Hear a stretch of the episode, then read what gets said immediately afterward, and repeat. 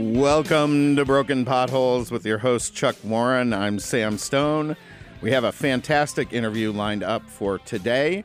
Matt Lewis, senior columnist at the Daily Beast and author of Too Dumb to Fail. And apparently, we're actually not.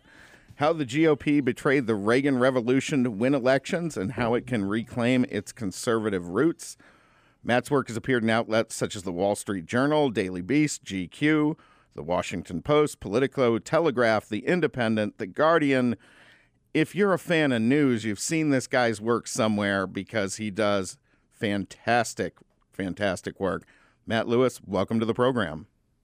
Hey, good to talk with you.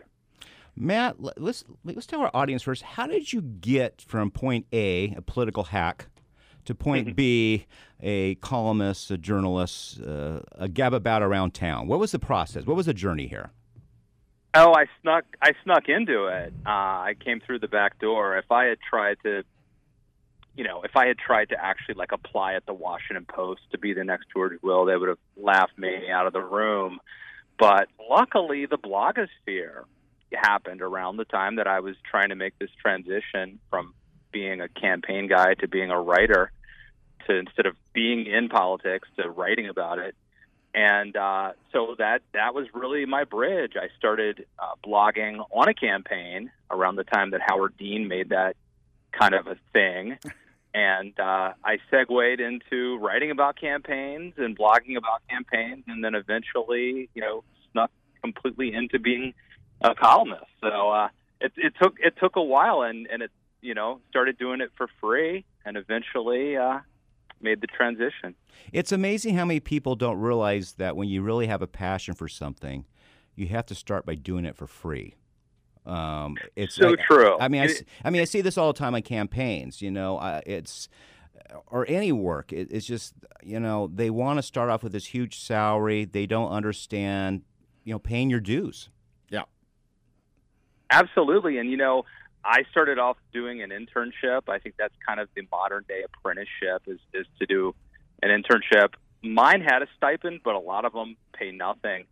And I could tell you, I worked at the Daily Caller for six years. You know, Tucker Carlson's the website that Tucker Carlson co-founded, and a lot of times the young people we hired were people who interned at the Daily Caller for free and then never left. They just kept coming to the office and hanging around and eventually we're like, oh, I guess we, you know, a job would come open, and instead of like looking at resumes and you know bringing calling in people to have interviews, it'd be just like, well, give it to Bob. He's you know Bob's been showing up every day.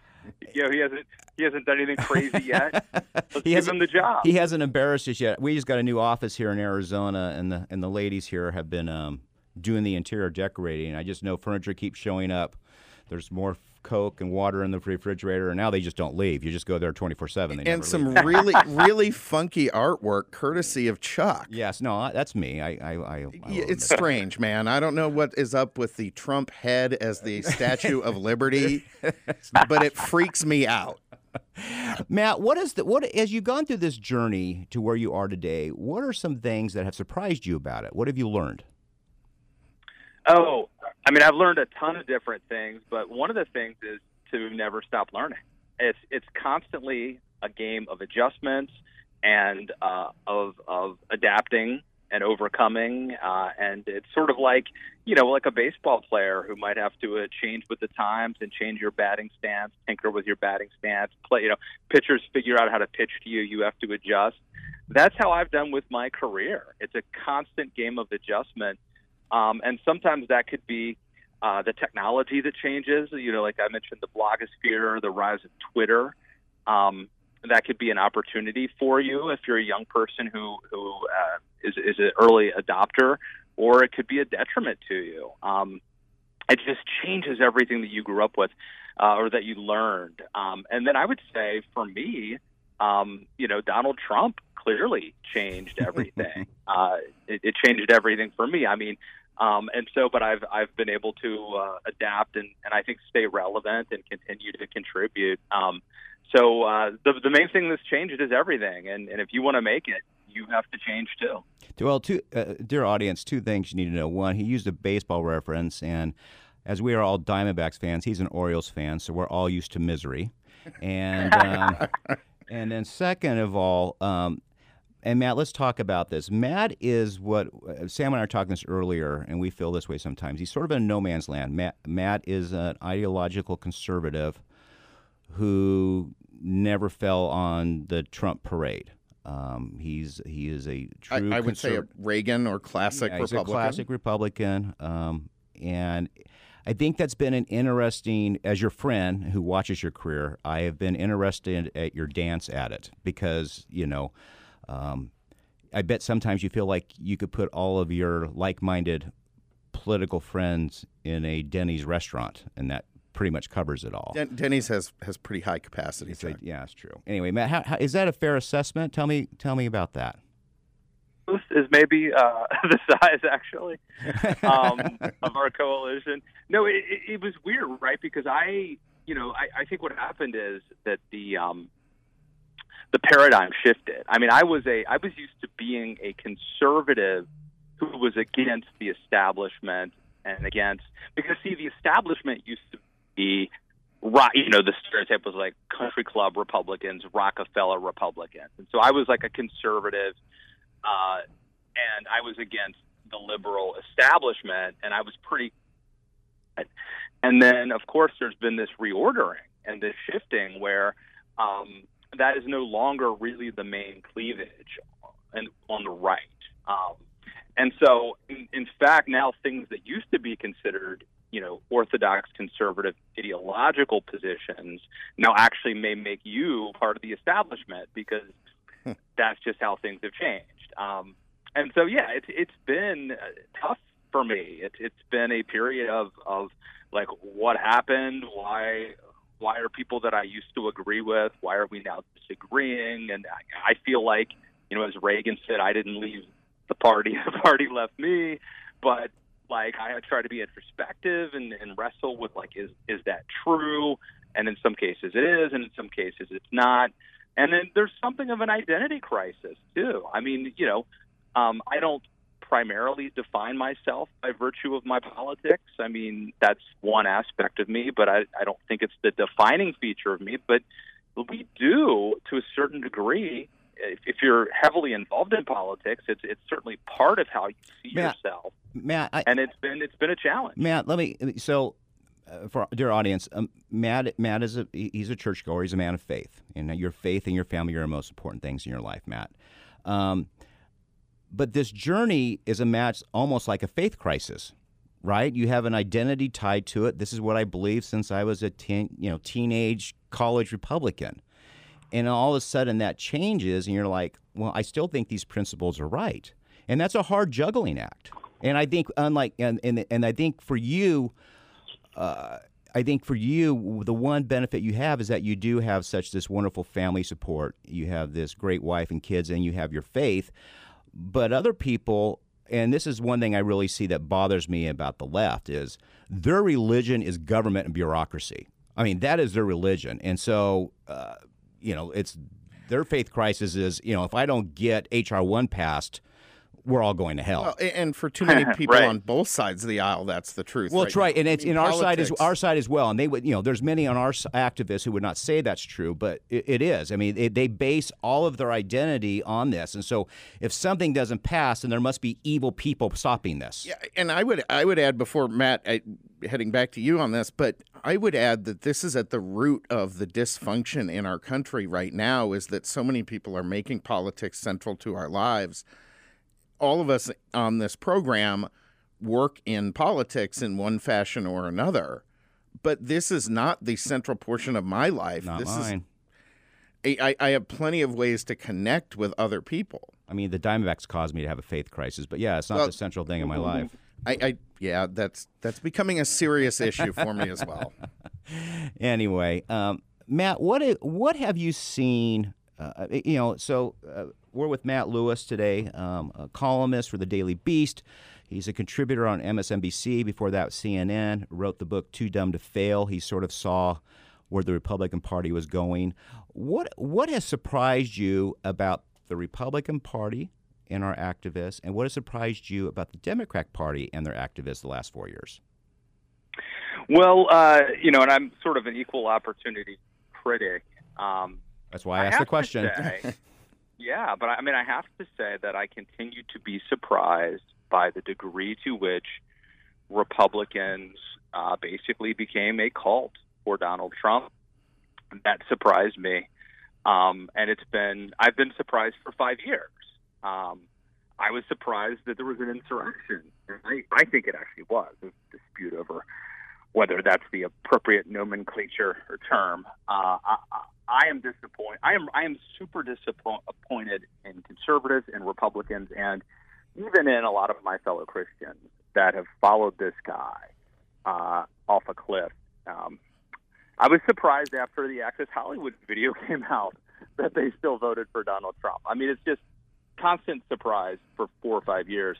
With Democrats, I was actually the thing that comes to mind is, is a pleasant surprise. To be honest with you, um, and, and and the pleasant surprise is that I thought that the sort of crazy lefties like Alexandria Ocasio Cortez uh, had so much power within the party, and uh, that that that they would essentially, uh, you know, I thought that Bernie Sanders was going to be the nominee after he won, you know, after like Joe Biden came in fifth place in New Hampshire, and Bernie won like, you know, uh, New Hampshire, and I, was really surprised at how the African American community in South Carolina really coalesced around Joe Biden, uh, and I think saved that party from going off the deep end the way that the Republican Party went off the deep end. Those are the two big things I would say. I- You know, Matt, I, I, I kind of got to disagree with you on that because I think you're talking about a break between the party's elected officials who have gone off that deep end and some of the base of the party that they are currently leaving behind with this sort of social justice warrior driven agenda. Uh, yeah, it, it could be. I mean, uh, there is no doubt that there is crazy stuff on the left. Uh, I was just surprised that the party, the Democratic Party, was able to stand up to their base when it mattered and say no. It stops here. You're not taking over. You're, you know, at least for now. So what? So so You you're know, you're you're but- but pleasant. the you're, you're, Republican you're, Party you're so, but, so summation, your pleasant surprise was that they didn't go over the cliff with the crazy AOC stuff. That the that the Yeah. establishment stepped up, and that's not what you feel has happened in our party. We're with Matt Lewis. This is Broken Potholes. We're going to take a quick break, and we'll be right back to get keep on this conversation.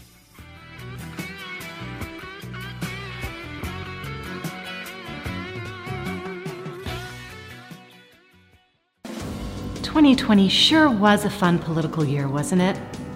Well, if you're up for the challenge of taking on the political field in 2022, then you can get a head start on all your opponents by going to GoDaddy.com and securing a .vote web address with your first and last name.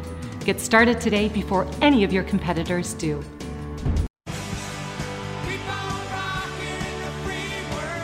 Welcome back to Broken Potholes with your hosts Sam Stone and Chuck Warren. On the line with us today, the uh, from the Daily Beast, Matt Lewis and Chuck. As we were heading to break, we were talking about sort of the polarization of both parties and everything that's been going on in this country, driving both the Trump phenomenon, driving the AOC Bernie phenomenon. And I got to say, I think a lot of this is driven by Twitter because that is in a lot of ways how the media gets its news these days. And what you see on Twitter today is what's in the press tomorrow. And and I think you look at that and then you look at the fact that 20 Pew just came out with a poll 29% of Americans have trust in our media, lowest in the world. I mean, Brazil has 54 percent. Yeah. I, I don't know what the number is in China, but I mean, Matt, what what what do you see as as a columnist, as you're on these shows? You know, I, I think this is we talked about Donald Trump and um, the avid support for him. I think this plays a bigger role than the press ever wants to admit. I mean, I, I, we could sit here for five hours and talk about countless examples where they've made an accusation and it turned out to be false. The most recent one is he cleared out Lafayette Park for a photo op.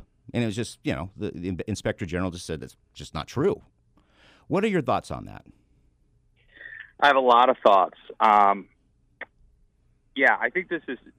I, I think the the media has, in many ways, uh, sacrificed their forfeited their uh, their their trust and moral authority. Um, and I think that's super dangerous because then a demagogue can talk about fake news and say you can't believe anything. Nothing's true. Uh, it, it leads to a sort of um, you know cultural rele- moral sort of relevance, uh, po- kind of a postmodern like, hey man, that's your truth there is no final arbiter of fact, right? We're not just disagreeing about opinion; we're disagreeing about uh, about what the actual facts are. Um, and again, I think a part of that is that the media has abdicated their role as being kind of honest brokers. I mean, everybody makes mistakes. Sure, absolutely. That's, that's that happens, but but I think that it's it's really crossed the line. Um, well, I'll give you an example. I'll give you an example. I'll give been, and this has been happening. This has been happening a long time, right? There's been liberal media and all that, and there's been sort of, uh, I don't know, salacious content. If it bleeds, it leads. Like that stuff has been happening a long time. Yeah, but I, I think I, Trump, I think Trump in a way broke the media even more. They they tried yeah. to get even with him, and they ended up, you know, I think getting down in the mud. Well, I, two things here. I think if if I was a publisher of a newspaper, I would columnists, yes but reporters I would not allow them to have Twitter or social media. I mean I mean you can just simply go and know exactly where someone is ideologically if they're a reporter on Twitter. Yeah. I mean they they God bless them they can't hold their mouth. I mean it's funny we have a NBA writer in Salt Lake. She's fantastic. I love her writing on the NBA and the crap she puts out politically and, and she and she gets in fights with people all the time and just like you know that's not your job, the, right? The, Why? And, and, I'm sure your employer doesn't appreciate your ticking these people off because she's spouting whatever she's spouting. And you know, for example, this is a, something that I've really, you know, of all the stuff that's bugged me about the press, the one thing is about COVID and its origins and the lab leak. The fact that they just didn't say if you're an investigative journalist, we need to look at all the options no, and it, rule them out. So if I go, and Matt, if I go, if you and I go to Mayo tomorrow, Mayo Hospital, what, and we have some illness, they put on a board a hundred things, and then they go one by one, start eliminating them. But there's nothing that's not on the table, and because Trump said it, and because they said he was racist and so forth, they never investigated something that there's a real likelihood this originated from a lab. They went way further. They took the the tainted meat theory and said if you didn't subscribe to that, which frankly at its host, at its base is far more racist Absolutely. than the idea that a virus leaked from a, a lab.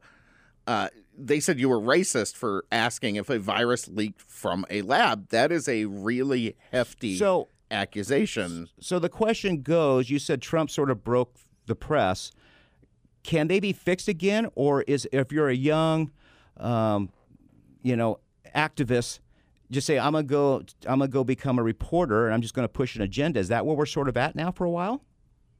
Oh yeah, yeah. I don't see it fixed. I don't see this getting fixed anytime soon because all the incentives are perverse. Um, well, and, and all the J schools are are yeah.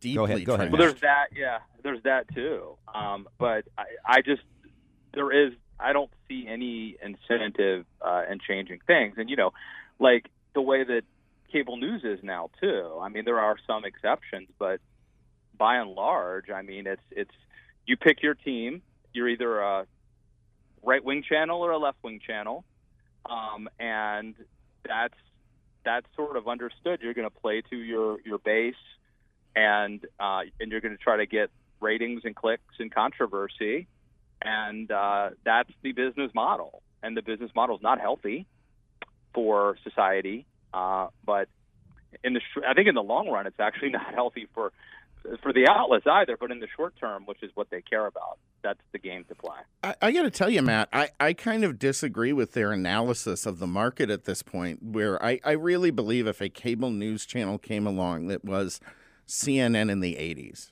that was just we're going to tell you what's going on around the world. Like a headline news? Yep, absolutely. I think people would be all over it.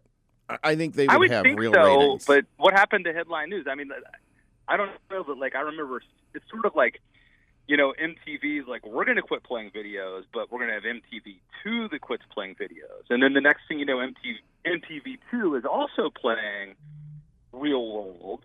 And like MTV3 is playing videos. And I have to assume like MTV's not stupid. There's a reason that happens, and it's because reality shows get better ratings. And like, is headline news still a thing? Like, even you know, like CNN I don't. I don't started- know if it is. I don't know if it is. And MTV and if has it's a wonderful not- show, Siesta Keys. Continue. if it's not, I assume. I mean, there's a- you know, sometimes people do things for like other reasons, including you know, vanity projects. Like, was it CBS that canceled um, like the Beverly Hillbillies and Mayberry RFD, even though they had great ratings? They canceled them uh, because they weren't seen as cool and hip.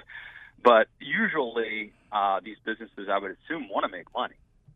Well, that well, of course, they they have stockholders. I mean, that's Yeah. that's the other part about it. And so some people would shoot back and say, "Well, you got NPR." Well, I mean, I was listening to someone this morning that was, well, it was on your podcast with Katie, just saying she listens to NPR, but she just can't handle the wokeism on it anymore. Just wants to, Yeah. you know, drives Uh, her I crazy. mean, possibly the most woke reporter in America is Yamiche Alcindor, who is the NPR White House reporter. If she was the White House spin doctor, she would be. A, it would be a more appropriate job for her than to be a publicly paid reporter covering that beat. Matt, let me let me ask you this question: as as this has gone on the past five years, and I think your principles, your your consistency, and we'll have to answer this when we get back from the break. So I want you to think about it. You know, you've been very consistent in your beliefs. Okay. How how has this rolled for you with your colleagues or fellow columnists or at the cable news networks and something? You know, I, because I look, for example, my fa- my favorite example is Bill Kristol. I mean, Bill Kristol is just a Democrat now, and I don't know why he even tries to pretend otherwise. Right. And it seems like, you know, this is a guy, all due respect, that's sort of the architect for the Iraq war. There, I mean, you can you can make a real claim for it. And now he's just, you know, peace, hope, love, and rainbows. So we're with Matt Lewis. You can find Matt at mattlewis.org. He's also a contributor on MSNBC and the senior columnist at Daily Beast. We'll be back right after this break. Thanks.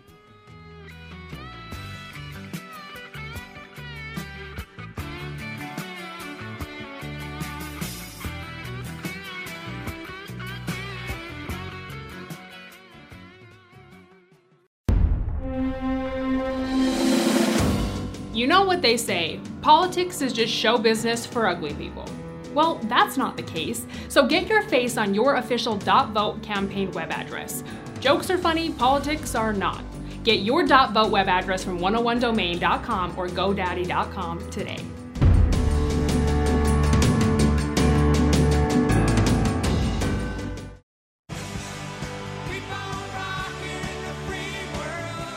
Welcome back to Broken Potholes with your hosts Sam Stone and Chuck Warren. On the line with us today, Matt Lewis of the Daily Beast, also the author of Too Dumb to Fail.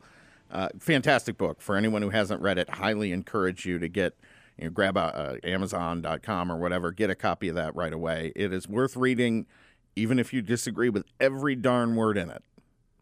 And Matt, there are a lot of people out there who have been your longtime friends, that have been your ideological allies. And in this polarized world, a lot of those connections are fraying. How have you, or have you, been able to maintain a lot of those relationships uh, with folks? You know, obviously, I think people can put aside their, I, I think people should put aside their political differences, but too many people are not.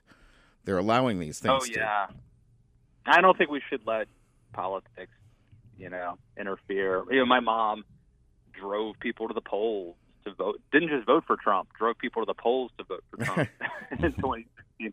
My dad was a prison guard for 30 years in Hagerstown, Maryland. I live in West Virginia, um, and uh, I go to a you know conservative evangelical church over here. It just it doesn't come up. Uh, haven't had any fights. Uh, I coached little league this year. Did you No win? fights on the.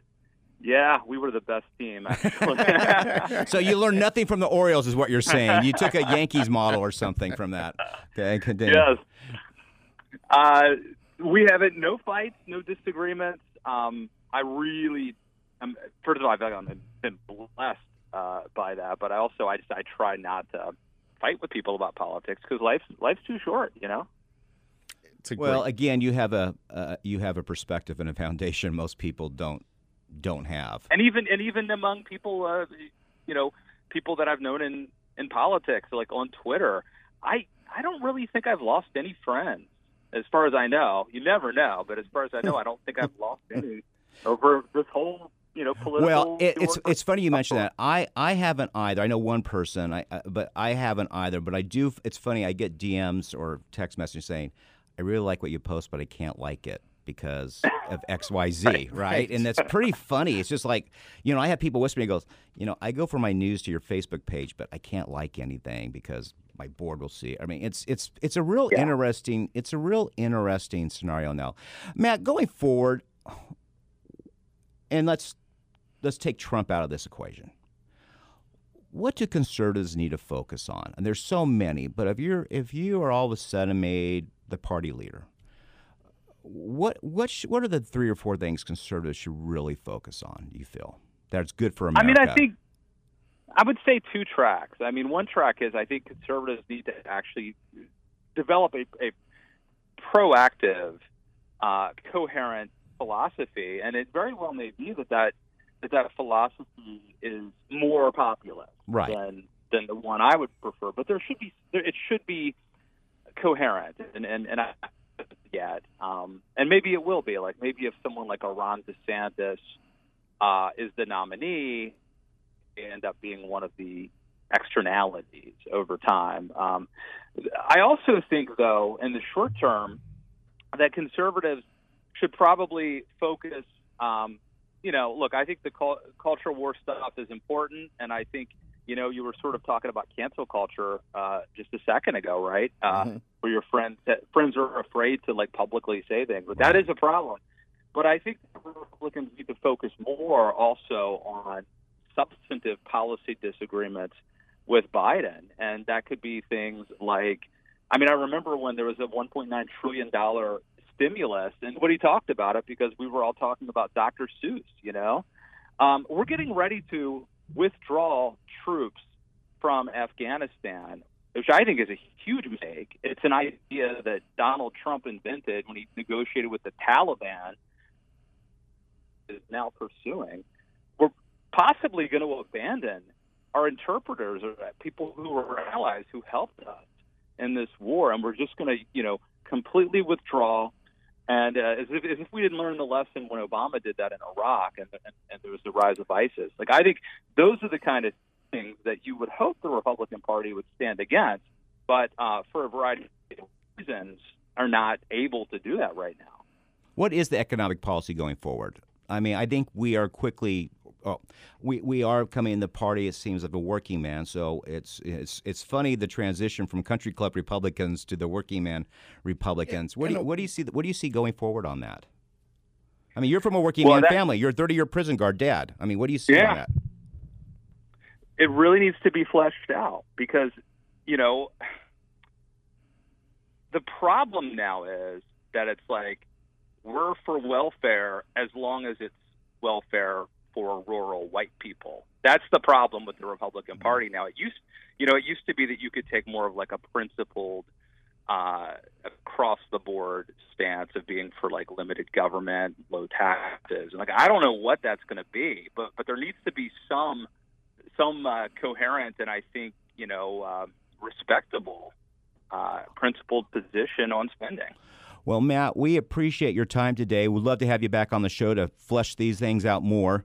Um, we're with Matt Lewis. You can find him at mattlewis.org. He has a fantastic podcast. I highly suggest you subscribe to it. Um, he's also a contributor on MSNBC and a columnist at the Daily Beast, one of the great minds out there. Matt, thanks for joining us on Broken Potholes. Absolutely. Thank you.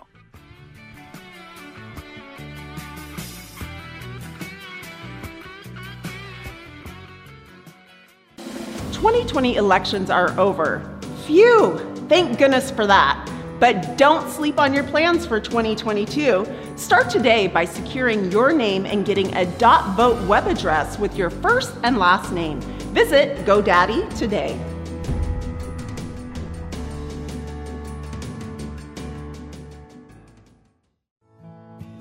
You are my sunshine, my only sunshine. You make me happy. Welcome back to Broken Potholes with your host, Sam Stone, Chuck Warren. Today in studio with us, I gotta say it, the irrepressible Kylie Kipper. And Mac the Man. Actually, man. not even a. I shouldn't say this, right, but back- she is the man. Hopefully and we today she's got the sunshine Hopefully, moment. we can do a cough I don't know drop on that. Bring in Yeah, the I don't know. sunshine. we're, we're with the lovely Mackenzie Semerad, who today has the sunshine moment. Well, she has two sunshine moments that um, we'll be talking about. and both having to do with sports. Um, first one has to do with Tokyo, Tokyo Olympics coming up in uh, end of July. Um, this story is about the track star Allyson Felix, who is the most decorated female track and field athlete of all time. Launched her own shoe company just two years after leaving Nike. Um, with Nike, she had a big fallout in 2019 because after she had her daughter, uh, Felix revealed that Nike offered her a deal that would pay her 70% less than what she had been earning before she was pregnant. And so, because of that, she did not re sign with Nike a year later, and she eventually signed with Gap's Athleta brand before branching out onto her own. And that is called the Saysh One sneaker. Um, it's S A Y S H, I believe it's Saysh. Um, and that sneaker will be sold for $150, and it's designed for and by women. Um, and you can buy these at www.saysh.com. Um, and it's basically what she said is when you see me run, know that I'm not running for medals, I'm running for change. And she's won six Olympic gold medals, um, and she's running for greater equity for each of us, and that meaning women. Um, I'm running for women more than anything. I'm running toward a future where no woman or girl is ever told to know her place. So I really liked that story. Nice. Okay, and what's the other one? The other one, going right into it, um, Devin Booker. So another sports story. Now that we're in the um, playoffs, this became relevant because Devin Booker is not only exciting on the court, he's been doing some pretty neat things off the court as well. And just in May, he received the NBA Cares Community Assist Award, and that was for his continual commitment to support youth and families throughout the greater Phoenix area through his Starting Five initiative. And all five recipients received $100,000 through his initiative. And those five programs that he just awarded in May were the Arizona Autis- Arizona Autism United, Central Arizona Shelter Services, YMCA of Southern Arizona, the Gap Ministries, and Elevate Phoenix. Um, so that's pretty neat that not only is he an all star on the court, he's doing some pretty neat things in the Phoenix area. He does a lot of great stuff. So do the Phoenix Suns. I don't think a lot of people are aware of how much work they do with the local YMCA organizations and the Boys and Girls Clubs. They're really active. A couple of years ago, I think they renewed, I think it was 50 basketball courts or built 50 basketball courts for organizations around the city to, to celebrate their 50th anniversary. They do a fantastic job here in the community. Well, and that's the one thing about sports, even if you're not a sports follower. Um, you know, so Arizona is blessed with Larry Fitzgerald and Devin Booker. yes. They have come here, they have stayed. This is one reason why I would really love to see the Suns win, besides being a fan. Um, Devin Booker didn't complain, didn't ever saw him say, I'm going to leave town. He said, This is my home. Yeah. And he's made it his home, and you can tell that by the way he treats the community. I don't have the sense Devin goes out and has 15 homes and leaves the minute this is done. Chris Paul does that. Other players do it in other teams. But people like Devin Booker, Larry Fitzgerald, and Salt Lake Donovan Mitchell's done the same thing. These people just say, This is here. This is my home. I'm going to build the community I want to see. And I, I don't think enough athletes recognize the long term benefit Oh. and value they get from that level of loyalty. Obviously, you still want to see them get paid. You want to see the organization treat them right and try to compete. And there's situations, you know, I'm a, I'm a big Boston fan. I grew up in Boston when Ray Bourque left the Bruins. Everyone understood he needed that opportunity to go win a title at the end of a Hall of Fame career. You can understand that. But these guys jumping around getting together to form super teams, I think really takes away from the fans' connection to their teams. I do too. Let's talk about the shoe situation. I mean, this is one of the benefits of social media now. You know, Yeah. 10 years ago, she could not have done that. Now she can go, she can create a shoe. I mean, she knows what she needs, and it's probably a fantastic product. You can also design these things with modern computer systems where you, it was, uh, these were million dollar operations to design a few years ago. Now uh, you, you can use software and do it at home. Mac, when you uh, so Mac Mac for our audience played soccer at ASU, um, was a starter there. Did you see when you because you had Nike when you were there they had Nike contract then they had an Adidas contract so you saw both worlds. Yep. How did the shoe companies treat female and male sports differently, if if, if at all? Was there Mm. any difference? It's hard to say. I mean, take fo- and take football. Take football out of the equation because football's the Yeah, that's a yeah, different. Football got way more than everybody else. yeah because it's a thousand pound monster and it finances all the other sports. Frankly, Yeah, that's a tough question because we didn't have a men's soccer team, so there wasn't really a direct um, correlation there between women and. How would you compare like to the baseball team though? Because that would seem to be a fairly similar s- Baseball, softball. standing. From my interpretation at the time, it seemed like they got a lot more um, products, but I'm I'm not positive on that. But they seem to always be a little bit more swagged out than everybody else. And, you know, I think this, and, and I'm going to talk about this. We have a we have um, um, Kip and Mac and Jamie here today, but this is the one thing I've noticed about women. Okay, women are not as prone to ask for something, and I'll give you an example. So I'm a major sponsor of the men's tennis program at SU, right? I don't think I've said no ever to the women's tennis program, and they're fantastic. But like one day, the men's tennis program said, "We need this software program that analyzes all of the shots. It's fifteen thousand dollars a year. They do the shots. I bring the players in. We show you shots where you're missing it, where you should have done differently. I mean, it's a major thing, right? And like only five programs in the country have it, and all the major pros have it, right? the women call and say, "We need a couch." and I think Mac, we, I think Mac gave him the credit card for it. They need a couch. It was twelve hundred bucks, right? And you know, the men say we need this. If we do this, we can feed all these players, and based on what they do, they're able to provide. Basically, it's like another scholarship and a half based on the rules. The women, uh, we need we need seats. I mean, it's just such a different thing. And this is a program that's been to like over the last 20 years, I think 15 or 16 NCAA tournaments, but like, we need a couch. And I'm still laughing about it, right? Because they knew what I was writing and they came back and said a couch. And I think that is one thing.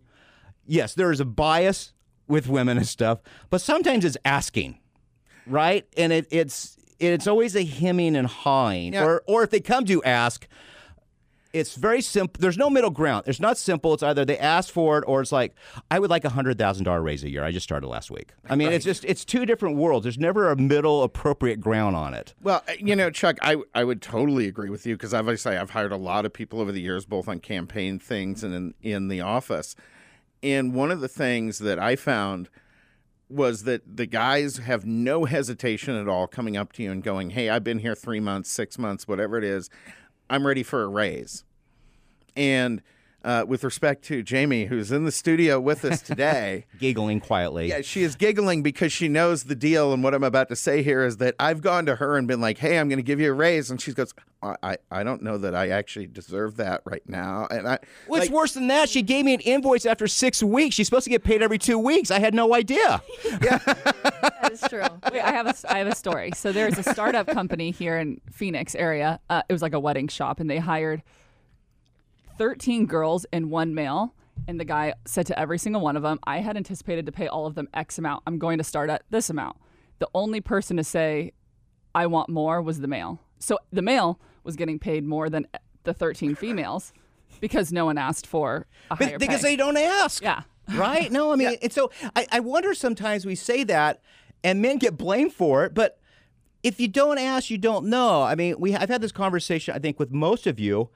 If you don't tell me, I mean, Jamie and I had this conversation. yesterday. She goes, we were talking. I go, how would I know? You don't tell me. I mean, you know. And I- we had a, a good friend of a good friend of ours, of all of ours, Brad Butterworth, got married a month ago, and uh, his his wife's vows were great, and it was said the following: "I promise to remember you can't read my mind." And like every woman in the world just needs to understand that, right? great starting point, please. exactly. Please. I kiss. I promised. I know you can't read my mind, and I just and everybody's there going, oh, and I just burst out laughing. I mean, I was totally disruptive because it's true, right? You know, Yes. like Jamie. You send me an invoice every two weeks, right? Kip now doesn't ask; she just buys. I'm gonna buy this. Is this okay? I'm going to wait until he asks me what this charge is. Um, in interesting news here today, um, that was just fascinating. I saw this morning is um, they found a dragon man fossil skull in China that tells a story of an unknown human ancestor. So for 85 years, the human skull laid in an abandoned well in northern China in a city called Harbin. I've been there. It's not very exciting. A farmer canceled the relic there in 1933 like an heirloom, treated it like an heirloom, so invading Japanese soldiers couldn't seize it as a war booty. The farmer has been part of a labor crew who had unearthed it while digging foundations for a bridge over the river. So anyway, we got this skull. It's supposedly an ancestor somehow connected to us, but they're not sure it's human. Well, you know, one of the most interesting things I don't think, because I, I think politics have sort of overwhelmed everything between politics and sports. That's the only news Americans get these days. But in anthropology, there have been some really massive changes coming. Yes. And, and people are learning about. So, I mean, the, the traditional idea that there were Homo sapiens and, you know, the cave cave people kind of thing in two branches has been thrown out completely. And we're now finding there are, you know, dozens potentially of human offshoot or similar ancestors that have come together and we share all their DNA. So a wild party they had. They, they were going to some some wild clubs, I guess. Let's talk a little bit more about Matt today. So, um, I, I don't think I, I think what's what's happened sometimes with people um, who despise Trump is that I don't think the party's ideology is really much different than what it's been in the past. I think there's more of a populist thing. I've seen it's becoming more of an isolationist, which I'm definitely not an isolationist. And but I am more. I mean, you, you yes, know, and you and I disagree. we- you, we you and I, you, you and I disagree on this and issue. we have both been within the party boundaries on that issue, and we're both still within the party boundaries on that issue. And I, I think that's but you know it's um, but he is right and what i am concerned about is i'm not concerned just about my party um, i'm concerned about my country we just seem to be unwilling to set down and have a conversation realize have disagreements but try to understand where each other's coming from or what our point is and i don't know how that changes and i think and i and i really do believe this i think the lack or the steady decline of people going to church. I mean, you can say what you want about church, but church thought there's certain rules. There's a golden rule. We treat people with respect, and I think that has really um, disappeared for many. So there's no ground rules anymore. My ground rule is what makes me happy, and if you don't believe in it, you're just wrong.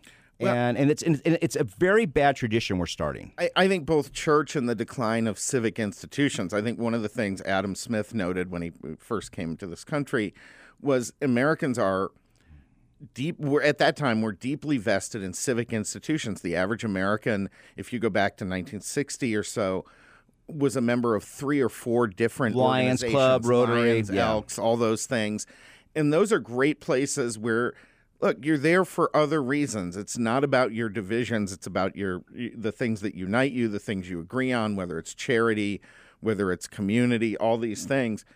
With the decline of these institutions I think it leaves more and more room for polarization, and that's what we're seeing. We're seeing people who don't talk to each other. Eh, Republicans aren't talking to Democrats, Democrats aren't talking to Republicans, and then even within our party, you know, you see the thing like with Matt, where he's been, you know, I, I know he's maintained his personal relationships, but he's been isolated from a lot of the the sort of mainstream Trump portion of the party. Well, and he, look, he got so fed up with that. They live in Alexandria, Virginia, which is basically the Beltway, and they just picked up, moved their family to West Virginia. So he's like two, two and a half hours outside D.C. And I go, how do you go to D.C.? He goes, ah, we go in about once a week for Yeah. 24, 48 hours. Well- but they but they've set up home there, and it's been interesting. Like you said, he goes to evangelical church, and we, we talked about it. Everybody's a Trump supporter there, and he's like, you know, whatever. Well, great program. Lots of lots of stuff to sort through. Broken potholes will be coming back next week. Another fantastic guest. We'll try to get an interview with the Dragon Man. Kip, will you jump on that, please? right away. We'll be back next week, folks. Broken, po- brokenpotholes.vote. Thanks. Running for office? You need a campaign website. Introducing the web address of the democratic process, .vote. So how do you purchase your .vote website? Visit www.yourname.vote. Type your website name, example www.johnsmith.vote. It's available. Add your web address to your cart and check out. Once checked out and have received confirmation, you may begin to create and utilize your website to connect and engage voters. To learn more, visit get.vote. Happy campaigning!